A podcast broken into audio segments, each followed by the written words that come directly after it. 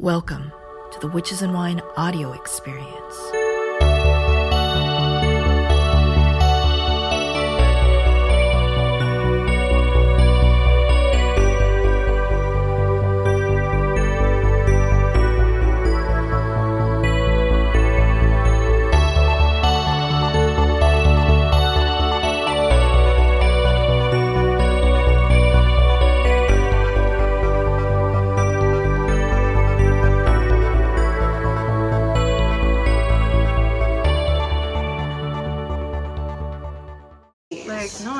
Love and light. It's not. yeah. Like these are massive energies that are older than anything you can imagine. Yeah. Like respect, right? So how did you first get initiated into talking with the contemporary? I would say the true initiation for that it happened spontaneously in a sense, and I always heard about these Kontomblé caves in Burkina. Know, the Kontomblé are really tough teachers. They they want everything completely precise. I noticed too with them when they send through these frequencies, uh, even though it can sound like a simple phrase, it's multidimensional because they're multidimensional beings. Like you mentioned ancestors, and uh, we also talked about Korea. And in Korea, ancestor worship is an everyday part of life. Um, Every day. everyday part of life. It's just part of the daily fabric. And uh, I think it's also in Chinese culture. So it's just Confucian culture. Um, but a lot of modern Koreans, they just do it because, you know, we've been doing it for hundreds and thousands of years, but there's no sort of meaning behind it except that's just how we've done it. Right. What's the importance of ancestral worship or ancestral acknowledgement?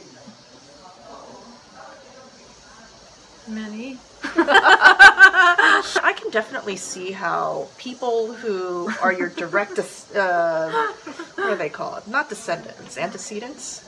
I think so. I think that's Is the the word. Uh, Whatever. Yeah. It's been a while since I took my SATs. Okay, I haven't studied vocab. So your your Predecessors? ancestors, your prede- predecessors, yeah, I think they handed PRE, that. yeah. I, think, I think they handed that word to me. I can't take credit for that. That's one reason why it's helpful to be connected to spirit. They'll like hand you words. Like, Oh my god, is can you imagine taking the SATs and you're connected with spirit and they're just like, it's B. No, I can because a- one time when I was taking a um, a DMV a DMV test, I didn't I didn't realize that I'd have to take the like the written test until I was there. I was like, uh oh, I didn't study for this. And then I was connecting with spirit. I'm like, this one or this one? Like, this one. And I'm really really happy to say. I aced it. and thank you. Oh my god. Asian moms all over the world who are praying that their kid like passes an exam. I mean, and ancestors, like well- they, it's a very practical way to get into any sort of spirituality, right? Because they are connected to you through blood. Yeah. DNA. Okay, so basically, what could be said about the ancestors, or what's said about the ancestors, what I heard initially from Malidoma is that they were there at the time before you were born, and they know the reason, like the contracts or whatever, the, the reason why we're coming into the earth at this time, our soul's purpose. They were there for that meeting or that agreement, and in a healthy context, that our ancestors are helping to remind us, like, to do what we came here to do to do what we come here to do, to do that, you know, thing that's maybe like nagging us or tugging at us from the inside. Our ancestors would be trying to support that and also to protect us. Because we haven't tended to our ancestors in the West in such a long time, generally speaking, because we haven't had effective ceremonies or practices to ascertain that their souls transition to the other world, unfortunately, we are also dealing with or connecting with a lot of ghosts. And that's what I believe is also what people are talking about too when they're saying, oh, this is an ancestral pattern. Like, oh, drinking is an ancestral pattern, or molesting children you know it's these so-called like ancestral patterns or things that are happening and the way i experience it experience it spiritually is that they're actual ghosts that are passing on down the line and so this father that did this to his son or his daughter, and then it, those ghosts are just accumulating. And So they're accumulating, and is it that they're going inside somebody's body and making them? They're literally like almost in a way like enough possessing.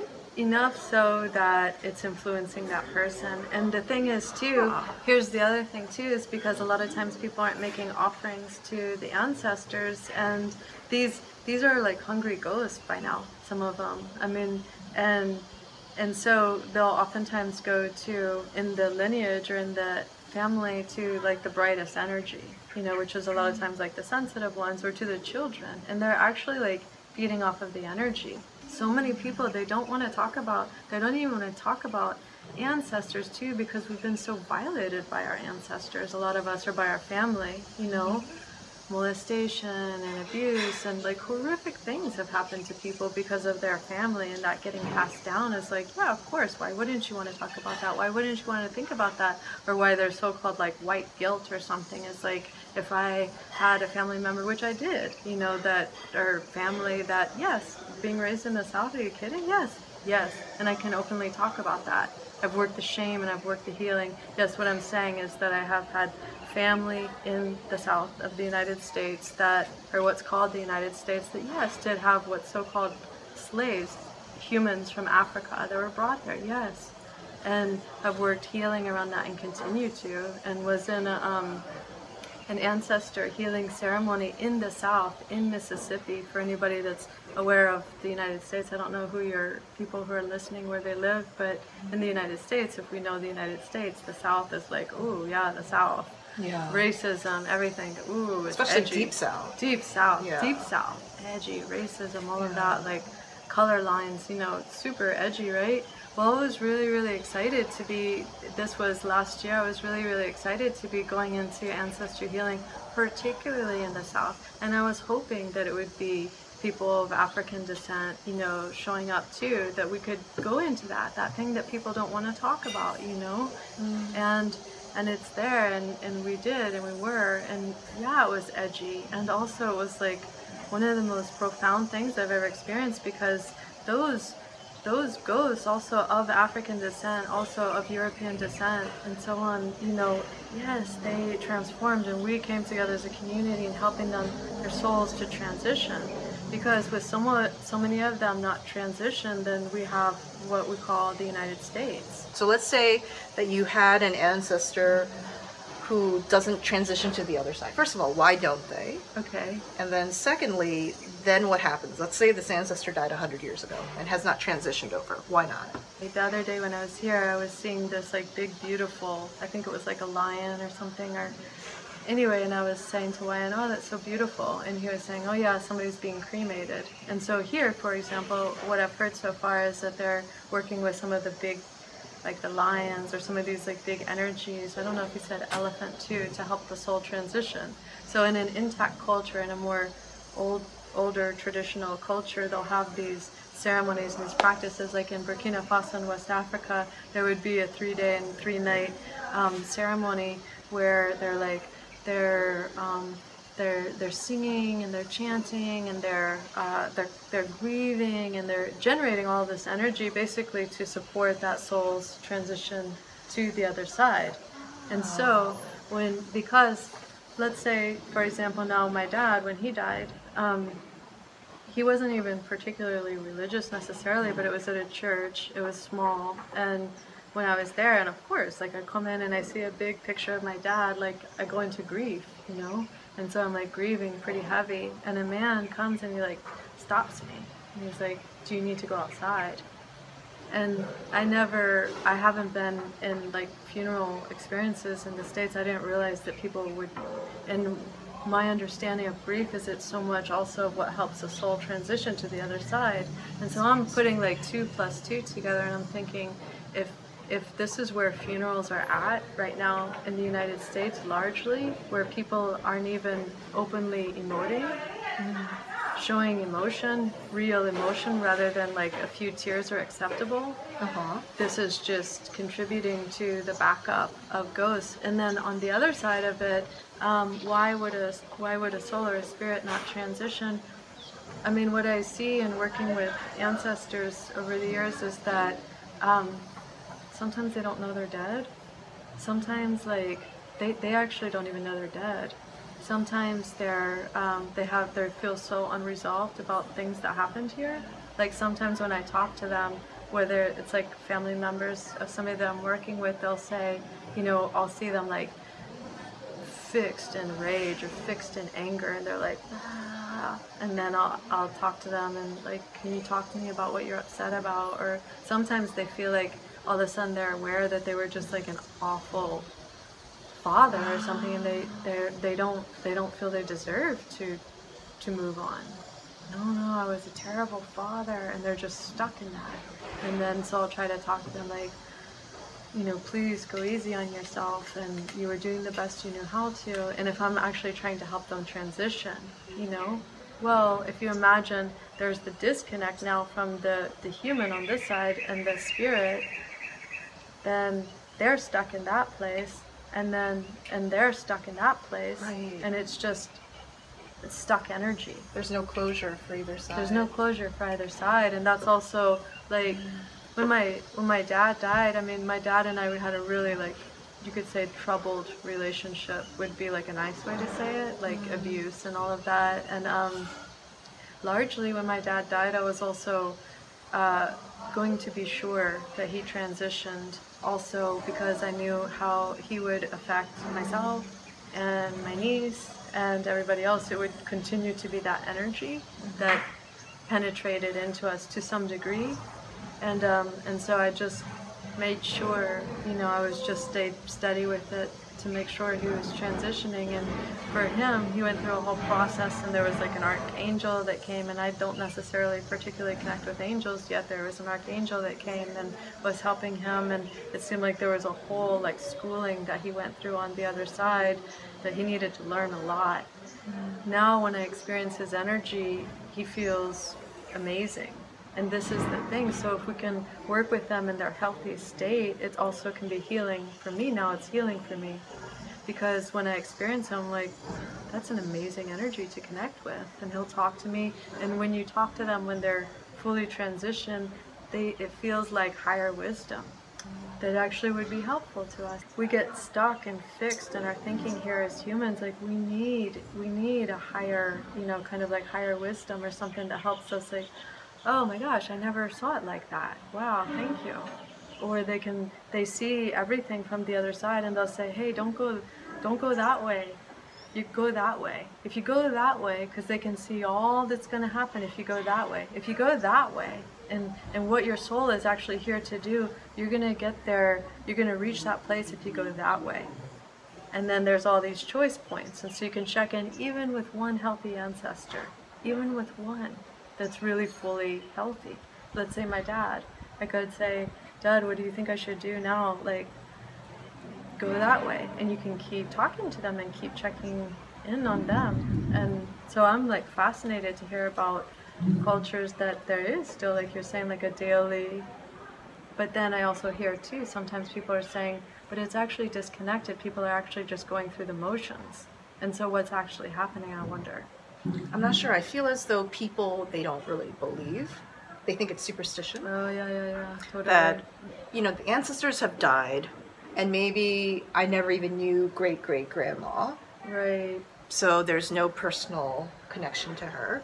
So okay, on a certain day we all have to give offerings, Right. fine, but how So does great great grandma affect my life, right? well a That's- lot Yeah. and great great grandma is really affecting your life yeah, like I think that's one of the things I'm learning as I'm doing a lot of these interviews. Every uh, very experienced and effective magician I've talked to says ancestor worship is huge. And so, well, here's the other thing too. It is also your ancestors that are connecting you to any being.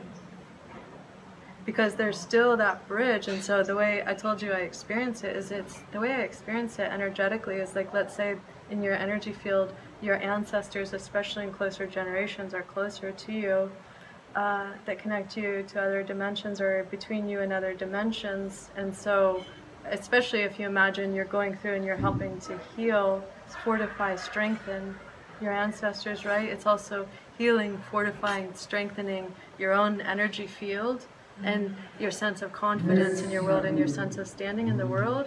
And also, it's your ancestors that are going to be in between you and any other being, too. One time when I was with Malidoma, we were going into a Kontomblé ritual, and we were getting just so focused on the Kontomblé. And so he was saying some things in Dagara, which is the language of the like the tribe that he comes from.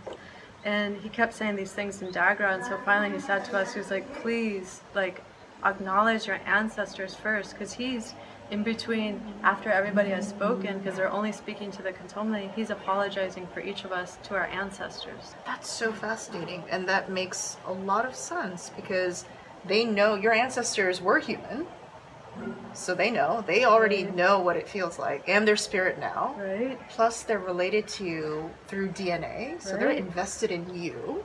Yeah. So that just makes so funny. sense. It's, just so the funny logical- seeing you find the make the logical Yeah, connection. it's like, I'm it so not logical. I'm like, okay, I'm gonna try to follow your logic. No, I, I love how like you're you're telling me this because now I can see sort of the process. You know, it's sort of like your best friends who are the most invested in you. yes. And they know the guy at that club who can like get you in. so are you gonna go straight to the bouncer or are you gonna go to your friend who knows that guy? You're gonna go to your friend. Totally. Of course. And you know, the thing about magic and being effective as a magician is about doing the most elegant methods of the magic, which means don't use a hammer and just bash through walls. Mm. You know, go through the proper channels to mm. get to it elegantly, efficiently. I like that elegance. Yeah, it's all about beautiful. elegance. And shout out to Balthazar Black for teaching me the, the concept of elegant magic. That's beautiful.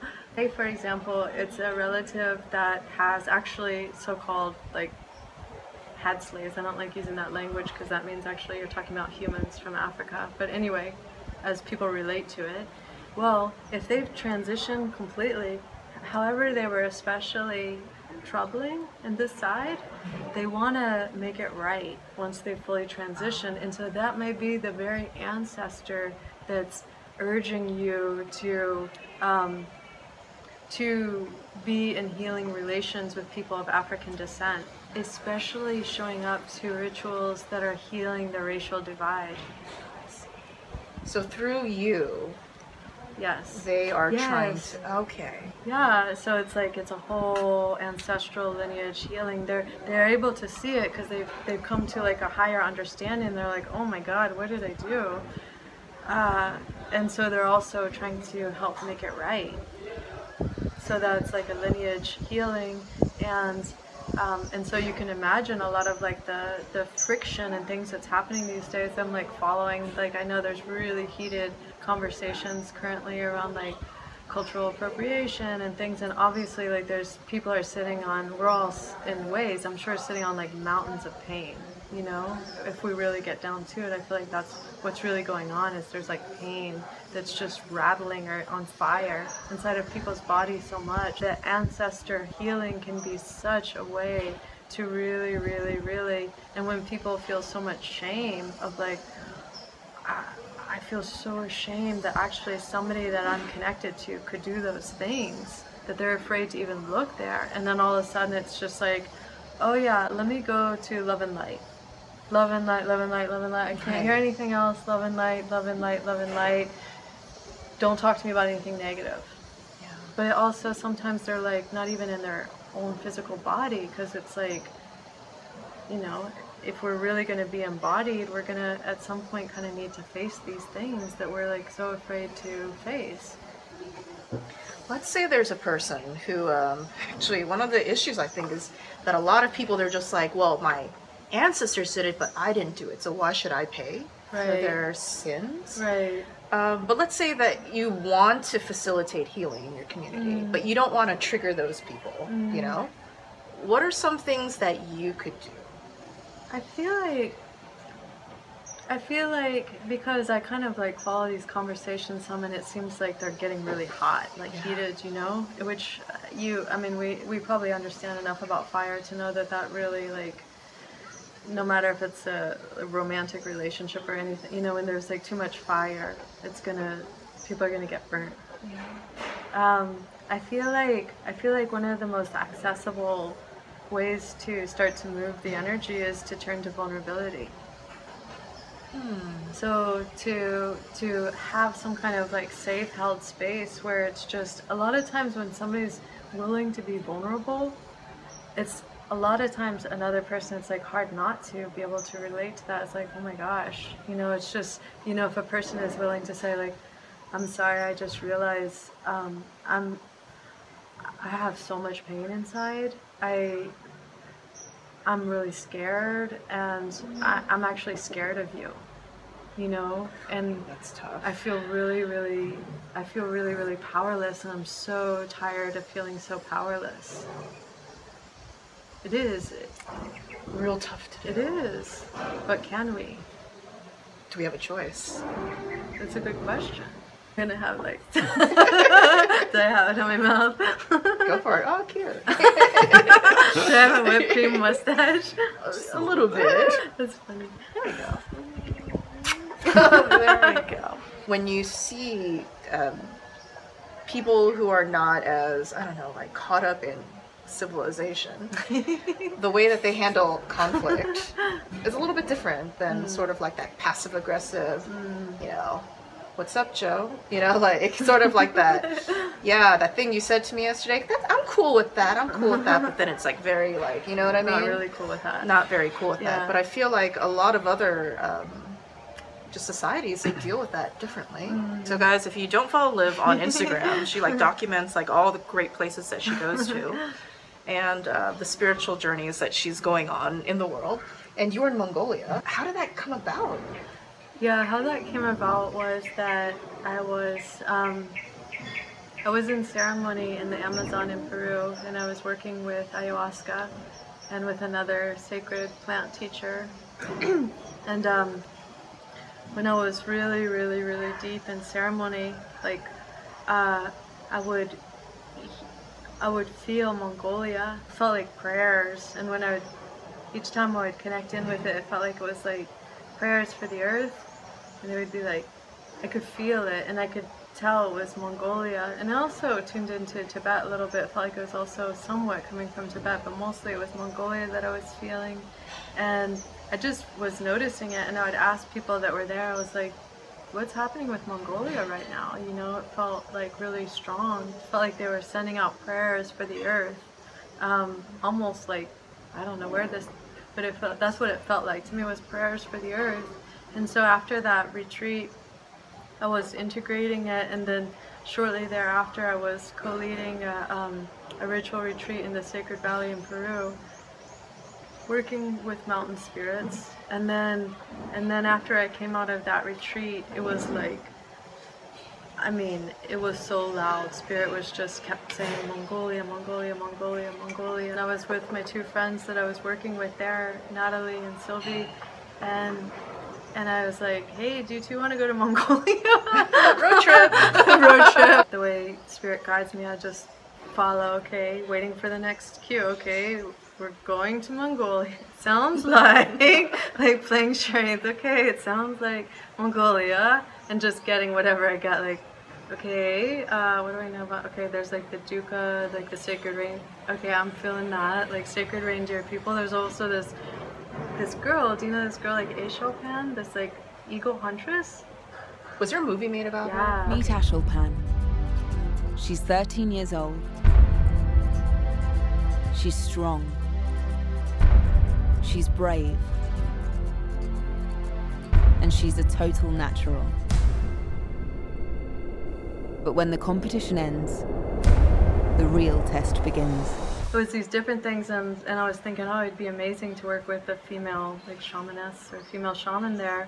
And and then so that felt like how I was getting guided. Okay female shamaness the the the sacred reindeer people the Dukha and then and then it felt like it was a journey of the feminine and then i kept getting these messages about the rise of the feminine and then i remembered i had seen like the horse boy before i don't know if you saw this documentary Was there a place on Earth that combined healing with horses? Mongolia. This is a story about how, as a family, we did something crazy. How we ended up going halfway across the world in search of a miracle. They went to visit the Dukha, um, and so from Sylvie watching that, she saw that they she found out about this person Tolga who we contact to try to go to like legit, you know, shamans or shamanas, not just like look through the yellow pages. Right, not like on Hey! your like Yeah. TripAdvisor. yeah, exactly. Also, just recent, then I kept getting the message from the Kontomblé that they were wanting a documentary made. That started happening when I was going to Iceland, and and then it didn't come together at that time. But I knew they were talking to me about that, and so I was telling them, okay, I'm like, I'm I'm open to it. You just need to like guide me here. And so then this woman, Emmy Wu, she contacted me seemingly out of the blue. Ended up just like sent me this little video that she had made of me with and then when I saw it, I was like seeing that she does like creates film and stuff, and I was like, hmm. And Kuntoma kept putting my attention to her, and I was like, I think, I think she's the one. And so anyway, when I contacted her, I was like, I don't know. The Kuntoma had been talking to me about a documentary, and uh, uh, there's and I'm, we're about to go to Mongolia and everything, and she was just like crying because she had received visions about Mongolia. I don't know on Instagram, like, hey, I don't know, thinking of going to Mongolia. Okay, there'll be like an application process. It's going to be like the journey of the feminine, you know. And never before have I gotten so like swamped by messages of people like wanting to come. Oh, and when is it going to be? And I was like, holy shit! Like, hmm. I've never experienced such a strong response to something. And this is me like just following. What do you want me to do? What do you want me to do? What do you want me to do? And so I'm like, okay. as much as I've gotten is that it's honoring the journey of the feminine. A film is going to be made. It, there were so many women that were called to come. We decided to like create two journeys, pilgrimages, and with some downtime in between. The main issue we have with humanity right now is not so much the darkness that is coming up.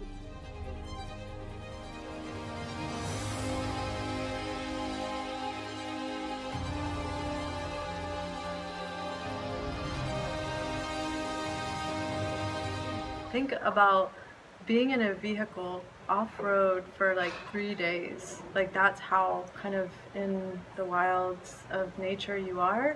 And then we would be on pilgrimage, like riding horseback to these like the reindeer people. I mean, sounds a little bit epic, right?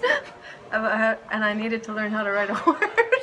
So, So you've like- never ridden a horse before? no, not really. Like maybe once when I was like 17 years old or something. And these are the things the spirits like put me on these journeys. And in some senses, I feel like ending up here is really important because it's a more intact culture than most places on the planet.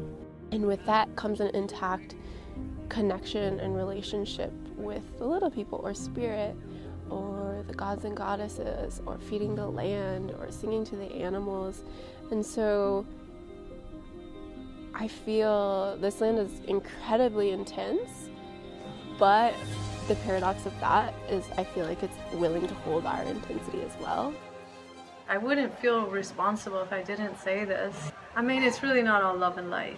Of course. And to be more specific, like there were some really intense energies that we encountered out in the wilds of Mongolia. Some of it felt like some of the most ecstatic energy I've ever experienced, and it wasn't only that. Like, it's gonna sound pretty far out for what I'm about to say, but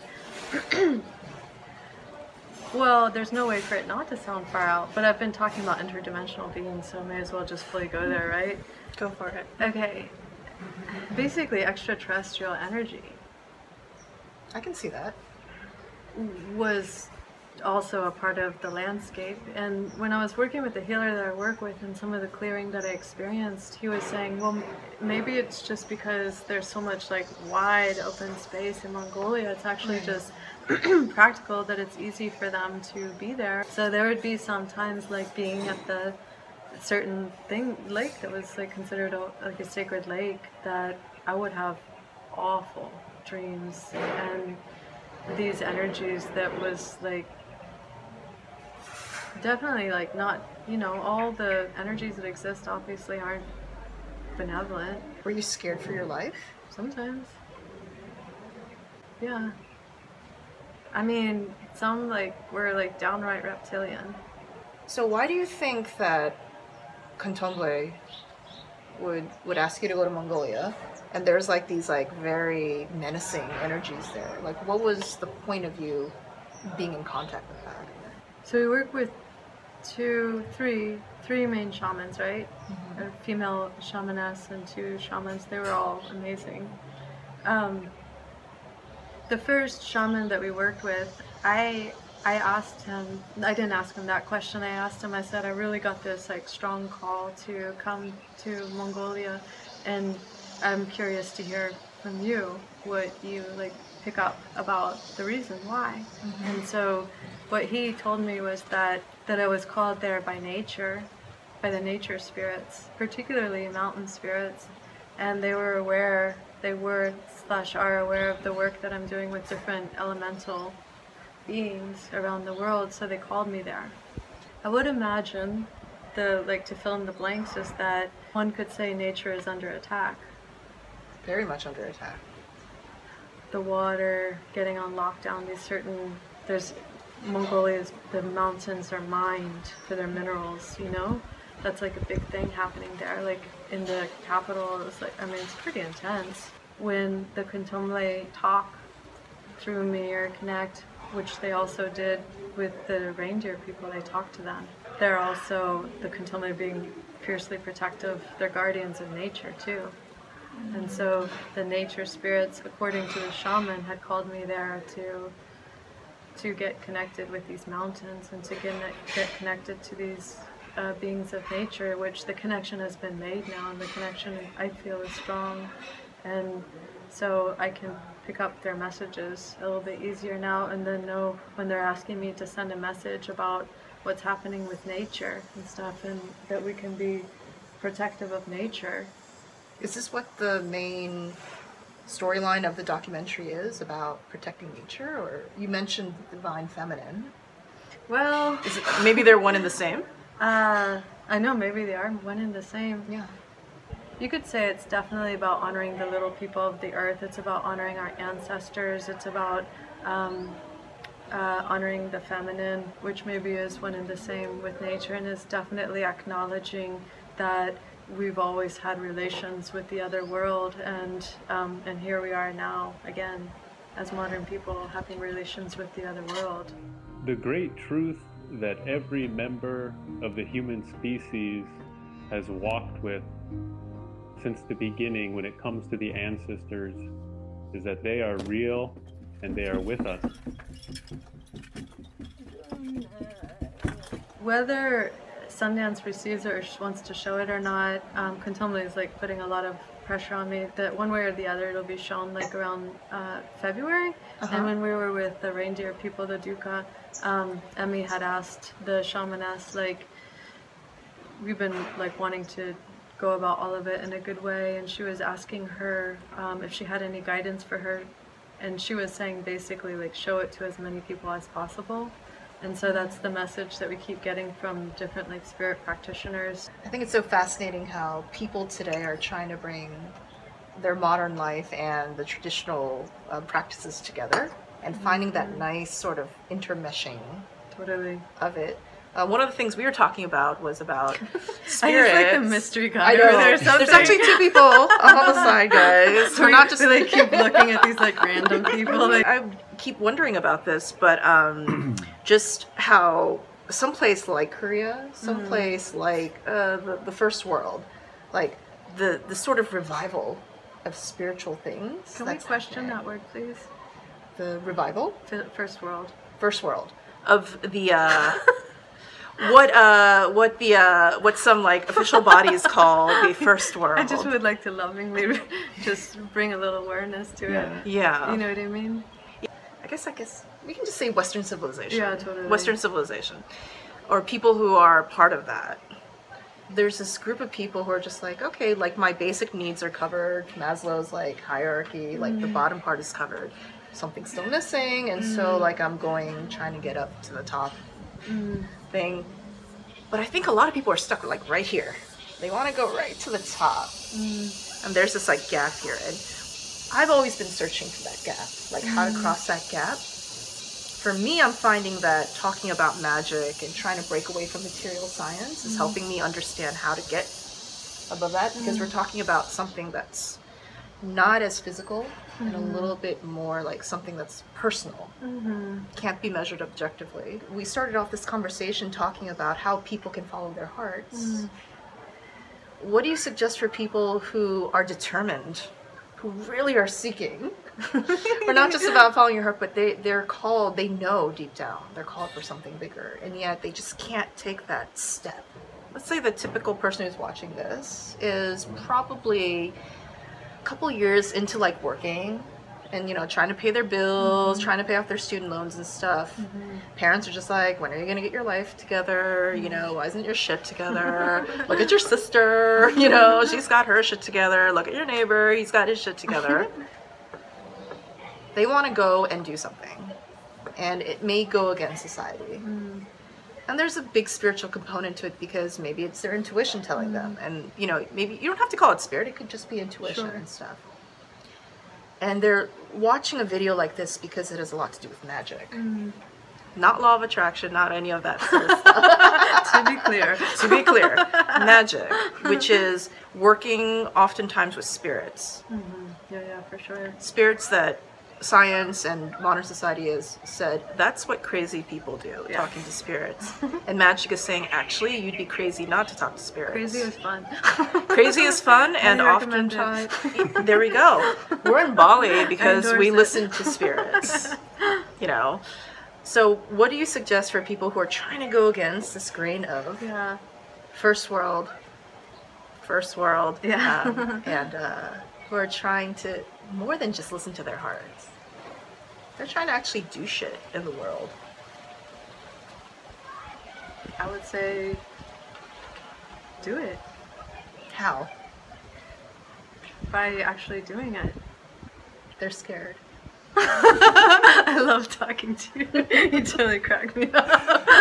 They're scared. they're scared Um, well, i only have Just- $5000 saved up what am i going to do my heart tells me that what i really want to do is i want to make a documentary film I'll tell you. Yeah. I'll tell you when I um, when I left the United States to start my like international tour or whatever. Um, I had a hundred in the bank. A hundred dollars. Like not a hundred and or like when I tell people all my stuff is in two suitcases, they're like, "Oh, you mean two suitcases And plus?" storage. I'm like, "No, I actually mean two suitcases. That's what that's what I have and it you know come to find out it's like wildly liberating and where I was so afraid spirit was asking me to go all in with them you know what is go all in well in that case it meant packing everything into two suitcases not both huge one bigger one not so big and then uh, and then to go. And then so I just chose to trust. And I mean yes yes I have have had a waiting list. It's not you know that there weren't other things you know it's not like and then what's going to happen? I mean people are contacting me a lot. And also that's what I had in the bank $100 so it's not like oh well she can say this or she can do this because she comes from money or you know. No actually no that's not the case. I am choosing to it's it's a choice we make. There's not a guarantee. And if we're just trying to exist in like within the lines or in a safe zone uh, well we just might actually not be living. I mean like do you know that book the alchemist? Yes love it. I love that book too. I guess also they talk about that like the hero's journey or the heroine's journey, you know? In a way I guess that's kind of like the hero's journey. And and then why do so many people love that book? Have full chills. And if we're gonna go and do that like hero hero or heroine's journey, then yes, we're gonna likely encounter like difficulty and challenge and uh, demons and I mean if it again like some of these things that I tell people it's it, it I can't help it like it's gonna sound far out to people I have encountered so many demons and so many entities so many energies that would just love to stop what I'm doing I continue to you know and and so like it's easy for sometimes people to look at my life from Instagram or whatever and have this imagining. I try to talk more openly about it just for that very reason, so people don't imagine like, oh yeah, it's the glamorous life, and you're just like kicking it in Bali with your friends that are like these cool spirited people. It's like it's been really hard, and and so if we're willing to actually like to go through difficulty to to accept that it may be challenging. And i listened to him be interviewed and he was saying they didn't tell you it was going to be easy. So if we're if we're addicted to easy and we're expecting it to be easy then you may as well just like throw the towel in. Just be willing to like encounter some and, and then that's also how we grow too right if we really really think we're just getting what we want and then you may you're just like hanging out in an air conditioned space you know thinking that you're like living the good life and you're like have the secure partner or whatever and the you know really really big bank account or something which is great if that's really what you're why you came here and that that's actually fulfilling to you but is that actually why everybody has come here to like be paris hilton or whatever? We're so conditioned by celebrity culture now you know? And so uh, to just really like find find if, if that is actually that person's truth you know really that may be. Who am i to say what another person maybe that's really what that person that soul came here to learn that's beautiful. But what if it's not? And so they they feel that internal pang. And yeah, it'll likely be scary and it's likely you know you're going to be encountering some like like you know it's like the book the alchemist you know? He he, he encounters a lot of strife difficulty you know and then he, he does eventually arrive there. And then and then it's so worth it. So that's what i was saying you know if i really am telling you about mongolia yes we experienced like oh my gosh it was almost like the full arc of the hero the heroine's journey um, maybe designed as such by spirit. So by now i'm not necessarily going for oh that was that means that this wasn't right because it got hard and I know better by now. Oh yeah, yeah, there that energy is again that doesn't doesn't necessarily want us to succeed. And I'll keep trying. I'll find I'll find a way, and I'll keep talking about these things because these might be things also that other people experience on their path and on their journey. And if we can help to make it a little bit easier for each other, I'm really, really, really into that. I like that. Just because it's hard doesn't mean it's not right. Exactly. You know? Sometimes it is right because it's supposed to be hard at places. Yeah. The way that I see life is that I feel like there's like ding. This just happened. Like, this is what I tell like, like, all ding. young people. She's super enchanted. You're talking So- about magic because you're so magical. Thank you. Thank you. no, like uh, the way that I see life is that your life is like a movie, and think about all the most boring movies that you've ever seen. Nothing happens. Shit happens. It's just everybody just sitting around a kitchen table, just like, what do you want to do? I don't know. What do you want to do? Yeah. Right. Versus the really interesting movies, the ones that make you cry, the ones that win all the awards. You know, like the hero, like think about that movie Precious. It's about this young girl who goes through incest. Um, and she's a teenage mom. She's being abused. Um, she gets HIV. I mean, just everything. And at the end, she still perseveres. And um, movies like that, the ones that really touch you, the ones that you remember, that's sort of the life that maybe you don't need to be afraid of. Because, of course, when you're living it, it sucks. yeah. But then when you look back on it, then you're like, wow. You know, like I was, I started here because the hero's journey is always about how do they change at the end. Mm. I started here, and then because of this journey, now I'm mm. here. And then I can go back to where I came from and tell other people about it. Mm-hmm. And then all of a sudden, other people are also starting here and going up and up. So it's mm-hmm. multiplied and multiplied and mm-hmm. multiplied. And then that to me sounds like a very fulfilling life. Totally. Maybe not easy, but fulfilling. Yeah, because I mean, at least I, I feel pretty clear that I came here to grow and to learn. And I don't know, has everybody, I mean, I imagine that we've come here to grow, right? And also to help other people for sure, too. Like, obviously, that's my belief is that we've all come here to be helpful in some way and to and to grow and and sometimes it is like or maybe oftentimes it is through that resistance you know even if you think about uh, like a exercising or something or like where you know maybe if you're getting like definition you know it would be through there's some resistance or something that helps to strengthen you where you would actually have some kind of definition you know it's like ways that we actually because you're encountering some resistance right and so and it doesn't. You could stop, and then you're gonna stay with like you know limpness or whatever. But if you're actually wanting to, and then with that, then you're able to like do different things with your physical body. You know, move through the world maybe more easily when you have that strength. That's so important that we realize that there are no guarantees, right? There are none. Nobody gave me a guarantee. I haven't had a guarantee. I was I was doing childcare for a while, like while I was going to school, like studying. And why? Because I loved being with kids. It was like following my heart, you know? And so it was going from like, you know, $250 an hour to $12 an hour. Yeah. But I had experienced the opposite and felt how awful that felt and like life crushing, soul crushing. And then I realized, oh my god, anything but that. I love your story because I feel like I feel like so many people can relate to it. So mm. many people can relate, and so many people maybe aspire to also have what they see as, oh my God, she's so brave. Mm. I could never do that, but you did it, and you're thriving because you followed your heart. Well, yeah, and I mean, thank you. And I mean, sometimes like it'll surprise people when I even say how hard it was for so many years to even like say my name in a circle, where I would go into like fight or flight. I'm like, my soul or my spirit is leaving my body, and you know, sometimes people will see me with like ease of coming into new communities and that, and that was like working steadily to try to heal that for you know, maybe 10 years.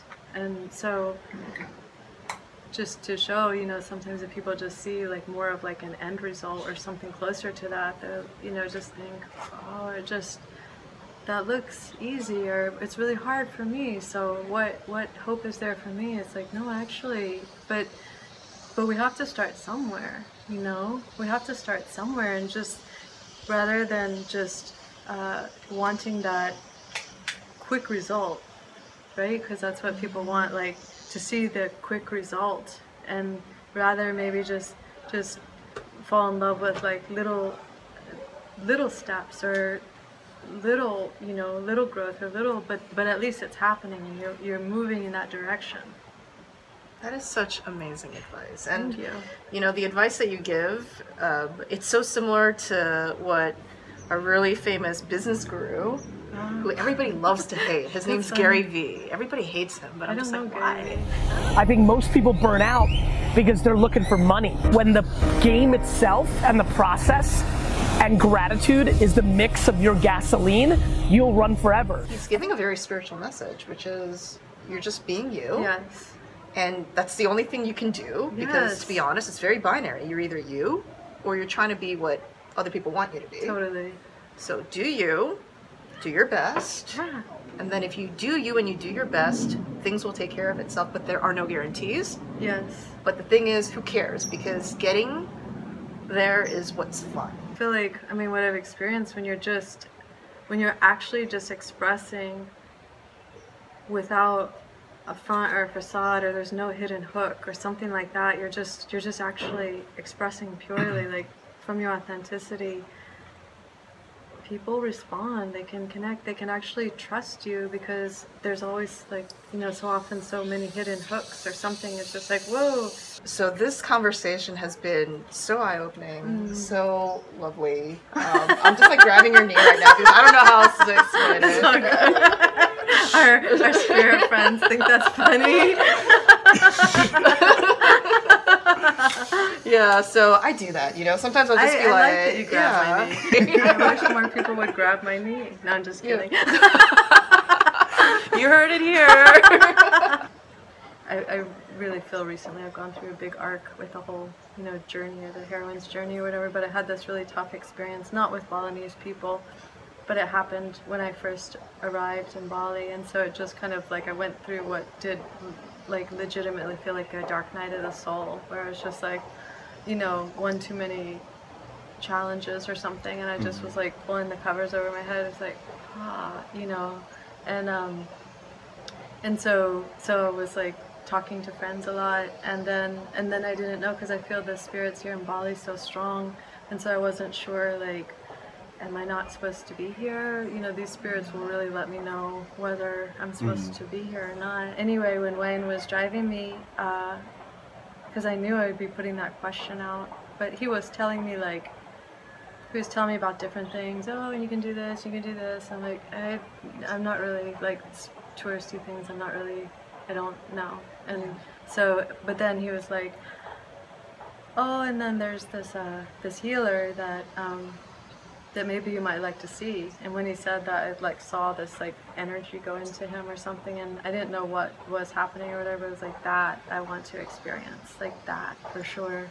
And um, and so so I knew that I would go and work with that healer. You know, I was like grateful. He's saying normally he works with like Balinese people and everything, and I knew it felt like grateful to be able to go and meet him. When I finally went to sit with the healer, then it's like I guess you could say like a spirit priest or something like pretty super strong, powerful man, and has like a line of people every day that he's working with Balinese people, and then when I went and I sat in with him, and Wayan was the translator, and then right when I walked in, he, he looked at me and he said, uh, he said, I know her, she's very powerful.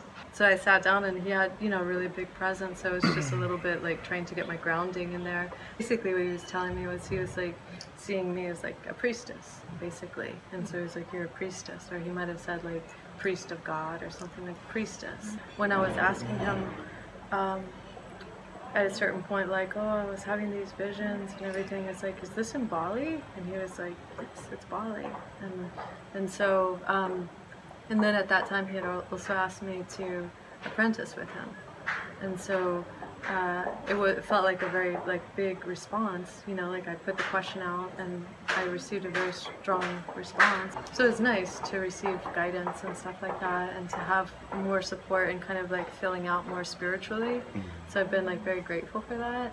And then, um, and then also, and Wayan was confused too, and he left. He's like, I don't understand. Like I've brought other like Westerners here to see him before. He's never hasn't asked that before, and so it just felt all very like, you know, divinely, uh, divinely guided. Been in some ways like studying with him, and also uh, like receiving healing and trans- transformative like energies, and going through that process with him, and then. Um, and then and then yeah he also wanted to collaborate. And i guess the reason why i was partly saying that too is because i put together with him a retreat for um, february of next year. And uh, in Ubud. in uh, it'll be a little bit outside of yeah more or less Ubud. his temple is a little ways away. Yeah so uh, so i happen to love bali and also i feel like i'm it's been very like spiritually guided to be here and so i've been really like appreciating working with him That's a very clear sign. that, Yeah, Bali loves you.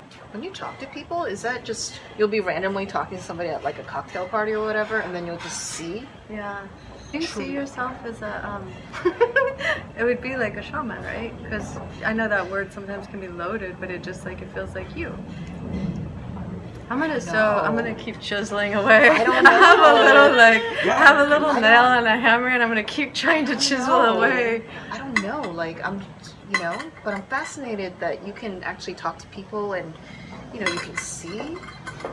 Because it's sort of like I don't know. Like I'll meet some dude on Tinder and stuff, and he seems nice enough. But then you know what I mean. But then if you were to meet that person, you could see. I'm like, no, I don't know what you mean. And then what happened? You just you left out the second part of the story. I'm like, no, I actually don't know what or you like mean. you know you'll a lot of people will be like how come i didn't see that in, in that person but you can actually see somebody from a soul level Oh yeah. so there must have been people that you've come across where you're just like dude you know like oh Yeah. not, not cool A lot, yeah. Not. Yeah. can they see you like do you feel like there's a recognition like they're well, just like hold on. Can you feel me connecting to you at this whole level right now? what, what does that feel like I'm asking you if you feel that that's what I'm doing with you right now. i don't know Well, anyway, I'm doing that. So sometimes, like maybe with you, when I was doing that with you, like connecting to you at the soul level, maybe it felt intense. You're just like, hey, Liv, we just met, like back. Um, but because he was asking a question, there was like more of an invitation that I felt. Usually, I try to give people space, and also sometimes the spirits are just like so loud with me that, and that's my agreement with them. That I've been in yoga classes before where I'm like in like the triangle pose or something, and they're like, "Ah," you know, talking, and I'm like. You want me to talk to that person right? I'm like, actually, they can you know, the triangle pose and they'll just keep going and i'm like they're not going to stop until i say something to them and so i just after the class i'm like putting away the yoga mat and i'll just like just see if they all of a sudden pay attention to me i'm like how's it going and then and then i'll just start talking oh yeah and i'll just like see where it goes and then all of a sudden there's the opening and i'm like well, yeah, I do shamanic work and I don't, like work with ancestors or something. I'm like, oh my god, that's so interesting. I, I've just been reading about that recently. And then I'm like, oh, that's why they asked me to say that thing. So what do you do when you meet, I guess they would be called toxic people? Like, what can you do for you? Well, I mean, sometimes it's hard because sometimes things that I see, or sometimes when it's hard, is that I see that there are entities coming into a person, and it's what's causing them to say certain things to me. You know, trying to like so-called like project onto me or tell other people that I'm like a bad person or something. And sometimes it's really hard because I can, from my perspective, uh, I can only, of course, speak from my perspective, but from my perspective, what I'm watching happen is that like an energy comes in and they allow themselves to be like willing vessels in some way. And so all of a sudden I start watching those energies just try to be destructive. And that's really hard for me to see. And if it's somebody that I've been like friends with or been close with and they're not willing to acknowledge that or something, you know, then I, I, I just basically I'm like I'll send you love from afar. Some of the the openings are created also from when people aren't willing to be accountable or responsible for themselves and it's always like somebody else or what you know then that's like one of the easy openings. And so what I've learned in is that um, I generally like to hang out with people who take accountability or take responsibility for themselves because otherwise it's just people are so easily steered For sure, I'm gonna link down like all your whatever links and stuff Yeah, to the movie, the documentary, your website, everything. And uh, just to be clear, like right now you're not taking private clients because I'm sure after seeing the video, some people are just gonna be like, "Wait, I want this healing."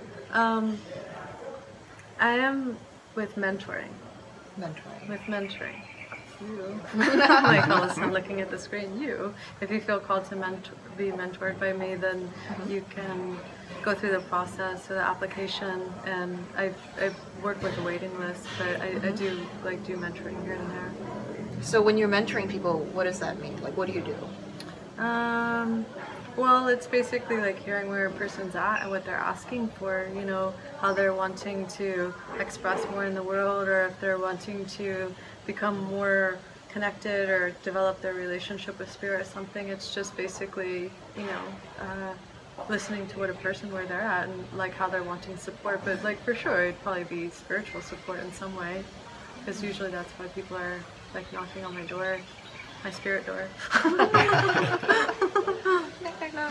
So I always ask my guests this, and this is sort of like my favorite part, which is okay.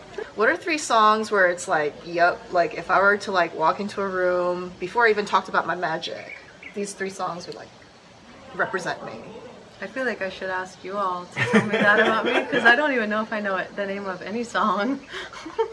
what would be the song that you would choose for me? Something from like Sigur Rós, Yeah, I love Yeah. cigarettes. Yeah, totally. something like that. Yeah. Something very cinematic. Yeah, yeah, I love that. Yeah. For whatever reason, I kind of see a kind of like this beautiful, slow moving glacier. Hmm.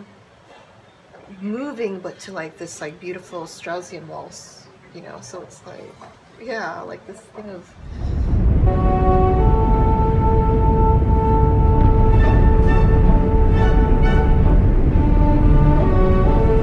The trailer, your documentary and stuff. Looks really fascinating and because also genetically i'm related to the mongolians being Yeah, that's Korean. amazing. yeah so i feel sort of a connection to that too. Totally. So I'm excited for the film.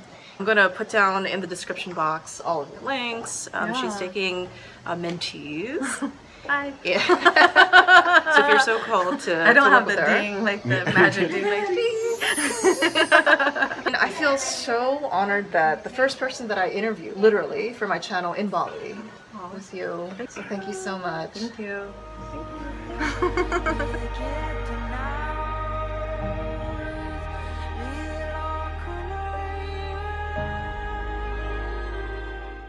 Hey everyone, thank you so much for listening to the Witches and Wine audio experience.